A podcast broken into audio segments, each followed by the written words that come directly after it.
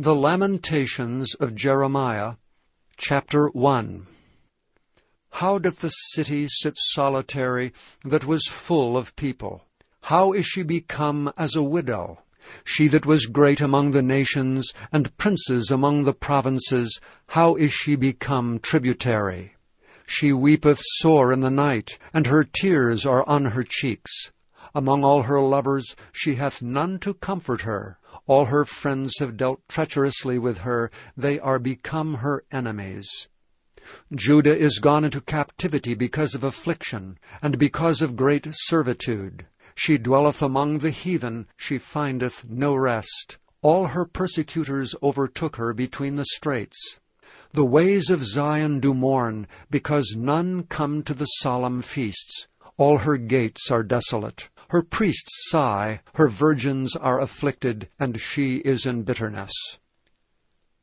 Her adversaries are the chief, her enemies prosper. For the Lord hath afflicted her for the multitude of her transgressions.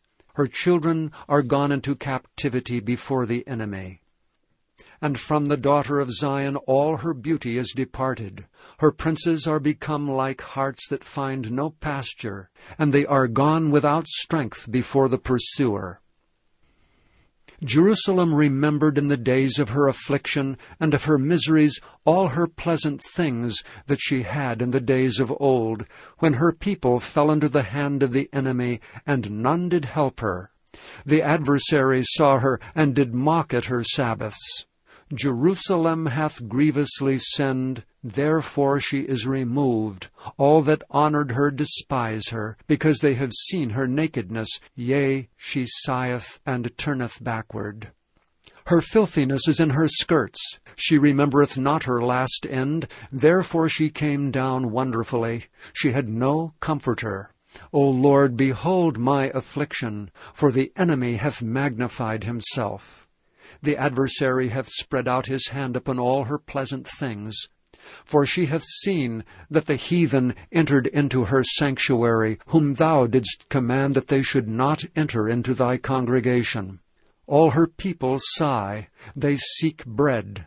They have given their pleasant things for meat to relieve the soul. See, O Lord, and consider, for I am become vile.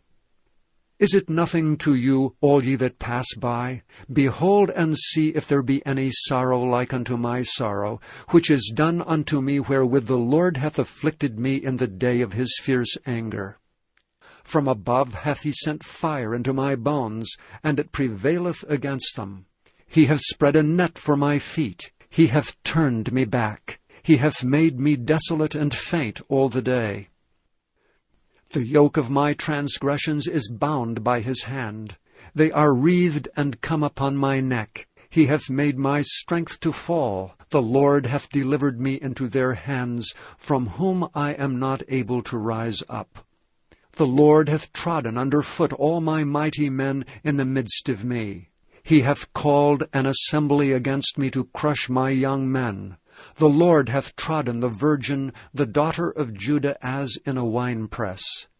For these things I weep. Mine eye, mine eye runneth down with water, because the Comforter that should relieve my soul is far from me. My children are desolate, because the enemy prevailed. Zion spreadeth forth her hands, and there is none to comfort her. The Lord hath commanded concerning Jacob that his adversaries should be round about him. Jerusalem is as a menstruous woman among them.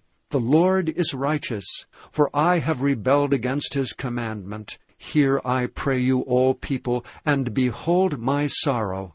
My virgins and my young men are gone into captivity. I called for my lovers, but they deceived me. My priests and mine elders gave up the ghost in the city while they sought their meat to relieve their souls. Behold, O Lord, for I am in distress.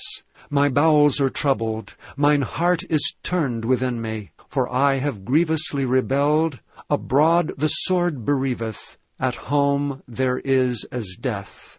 They have heard that I sigh. There is none to comfort me. All mine enemies have heard of my trouble. They are glad that thou hast done it.